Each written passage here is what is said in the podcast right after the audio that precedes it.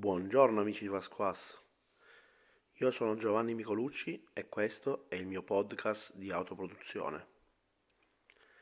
Lo so, direte Giovanni si è sbagliato questa mattina, ha messo il verso di una capra all'inizio dell'episodio.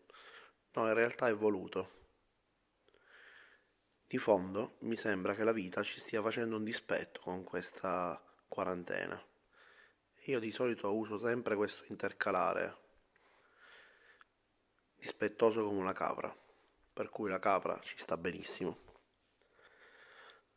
Oggi eh, vi voglio parlare del progetto Apprendisti Eroi. Apprendisti Eroi è un progetto che è stato realizzato, come vi ho spiegato nei precedenti episodi, per giocare con i bambini più piccoli. È un gioco di ruolo che ha meccaniche visive, ciò significa che i bambini utilizzeranno i loro giocattoli è un gioco di ruolo in cui i bambini non devono saper leggere, non è affatto necessario saper scrivere. Probabilmente le meccaniche le capiscono già uh, anche prima dei 5 anni, che è l'età consigliata, anche se tuttavia vi ricordo che è bene iniziare a giocare di ruolo attorno ai 5 anni d'età, anche perché ricordatevi il gioco fa parte dell'evoluzione stessa del bambino, è fondamentale. Ma veniamo a noi. Perché vi sto parlando oggi di apprendisti eroi? Perché in questi giorni, finalmente, grazie all'aiuto di eh, due amici, Elena e Gianmario, abbiamo eh, realizzato il eh, Gioca subito. Che cos'è? È un'avventura tutorial, ovvero è una sorta di avventura in cui interpreterete degli animali del bosco che proveranno a risolvere dei problemi all'interno del bosco stesso, ma eh, con lo scopo principale di aiutarvi a capire immediatamente le regole del gioco. Ciò significa che potrete leggere, tutta, leggere l'avventura man mano e giocarla con i vostri piccoli in famiglia magari e in questo modo eh, avrete imparato a già le basi per giocare apprendisti eroi. Poi nel manuale avrete modo di approfondire, avrete modo di eh, capire tutte le sfaccettature di questo sistema. È un sistema di gioco che vi accompagnerà, mi piace dire così, perché è un sistema di gioco estremamente modulare, estremamente flessibile, ma soprattutto che segue un percorso, vi permette di giocare con i bambini più piccoli. Man mano il sistema diventa un pelino più complesso, ma non dal punto di vista della complessità delle meccaniche, quanto di più dal punto di vista del, eh, dell'esperienza di gioco che vi permetterà di, mettere, vi permetterà di, di, di creare. E l'ultimo punto riguarda e in modo specifico e preciso mm, gli adulti. Per gli adulti credo sia un ottimo sistema per giocare, per iniziare a giocare, ma anche per eh, passare una serata con gli amici quando si vuole provare un'avventura di lo stampo eroifico. Noi ci abbiamo giocato tantissimo tempo anche in chiave horror e chiaramente eh, sempre un, un aspetto dell'horror senza l'orrore, diciamo, quindi una parte un po' più eroifica, poteva sembrare Buffy o comunque telefilm di quel genere. E devo dire che alla fine, oppure un Monster Slayer, insomma, se queste cose un pochino più eroifiche. Devo dire che non è male, è stata un'esperienza simpatica, le meccaniche sono molto semplici, quindi si ha tanto tempo per riesce facilmente a mettere in gioco quello che, che si vuole, insomma. E il fatto che comunque sia un pochino più giocattoloso, lasciatemi usare il termine, lo rende eh, sicuramente molto appetibile. Tornando al manuale di apprendisti eroi, eh, per realizzarlo ci sono venuti tempi biblici. Per creare il manuale così com'è oggi, estremamente completo, abbiamo impiegato probabilmente almeno un anno, perché è stato un lavoro mm, effettivamente che è stato fatto con, con estrema calma. Più e più volte eh, durante i playtest abbiamo rivisto delle cose, non nel modo diciamo sbagliato, solito, in cui vedi un errore e poi ti voglia subito di correggerlo, no, è stato fatto un lavoro certosino per cercare di eh, rendere quanto più l'esperienza di gioco realizzata. Devo ammettere che il manuale è estremamente completo, di circa 140 pagine in formato eh, A5. Poi molti diranno, ma cavolo, un, un manuale per bambini, 140 pagine, tantissimo, quanta roba devo leggere? Allora, intanto vi, vi avverto che è estremamente pieno di illustrazioni, grafica, eccetera, eccetera. Quindi di testo vero e proprio non credo ci siano più di 70-80 pagine ok? Forse anche di meno. E, anzi no, sicuramente di meno, saranno una sessantina di pagine di solo testo. E di queste sessantina di pagine di solo testo considerate che a fondo manuale ci sono circa 40 pagine, forse anche un pochino di più, che sono eh, riguardanti a esempi di missioni, eh, ci sono le regole completamente riassunte e in più c'è anche il gioca subito, cioè il gioca subito lo distribuiremo adesso a breve spero sia online gratuitamente che eh, ovviamente lo ritrovate all'interno del manuale come tutorial.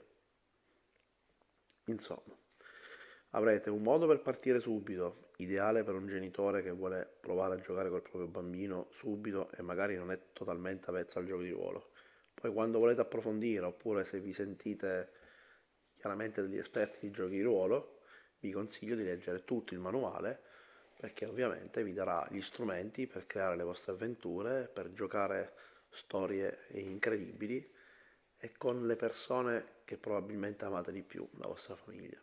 Nel mio caso ovviamente è così. È una gioia incredibile giocare con, con i, propri, i, propri, cari e i propri familiari. Altra cosa importante sul manuale che volevo cercare di spiegarvi e dirvi è che troverete tante nozioni di sociologia, sono state scritte in modo più chiaro e diretto, diciamo, non è che ho usato termini tecnici, eccetera, eccetera, anche perché non ne sarei in grado. E troverete tanti, tanti, tanti, tanti consigli proprio per giocare con i più piccoli. Non credo che, eh, che, questo manuale esca adesso nei prossimi giorni, anche se siamo pronti. Stiamo aspettando la cover dal buon Andrea Alemanno che ce la sta realizzando. Lo ringrazio anche qui perché è stato gentilissimo nel volermi aiutare. E quindi quando poi questa cover sarà, sarà pronta, diciamo, entreremo nell'ultima fase, cioè quella della stampa. E dedico gli ultimi minuti di, di questa diretta proprio a questo aspetto. Scegliere il, il formato è estremamente complesso e può influenzare il costo del vostro manuale, ma non solo, può anche renderlo instampabile, oppure vi obbligherà poi a tenere questo manuale insomma nel vostro PC, non poterlo distribuire se non in formato digitale. Perché ho scelto la 5? Beh, l'ho scelto perché per me è maneggevole, l'ho scelto perché in ogni caso reputo che sia un manuale facile da trasportare, a me piace avere i manuali A5, ma soprattutto l'ho scelto perché mi permette di avere più scelta di stampa, che significa che se voglio stampare in print on demand, ad esempio sfruttando lulu.com, che ci stampa con un singolo manuale, Lulu supporta la 5, DriveThru RPG supporta la 5, il, il fornitore di Amazon comunque supporta la 5, ok? Se invece scegliessi un formato più ottimizzato, che è quello eh, fra il lettera, quindi il lettera diciamo è un formato fra diciamo una 4 un pochino più basso e un pochino più largo, e il formato A5 probabilmente avrei i costi di stampa più ottimizzati. Questo formato intermedio si dovrebbe chiamare B6, se non erro, probabilmente mi sbaglio, correggetemi. Eh, però in generale mh, mm, questo formato che effettivamente fa risparmiare perché vi permetterà di sfruttare tutto il foglio che viene utilizzato dalle tipografie per tagliarvi il manuale, non viene spesso supportato appunto le print on demand. Poi direte, ma come, non stampi tutto tipografico?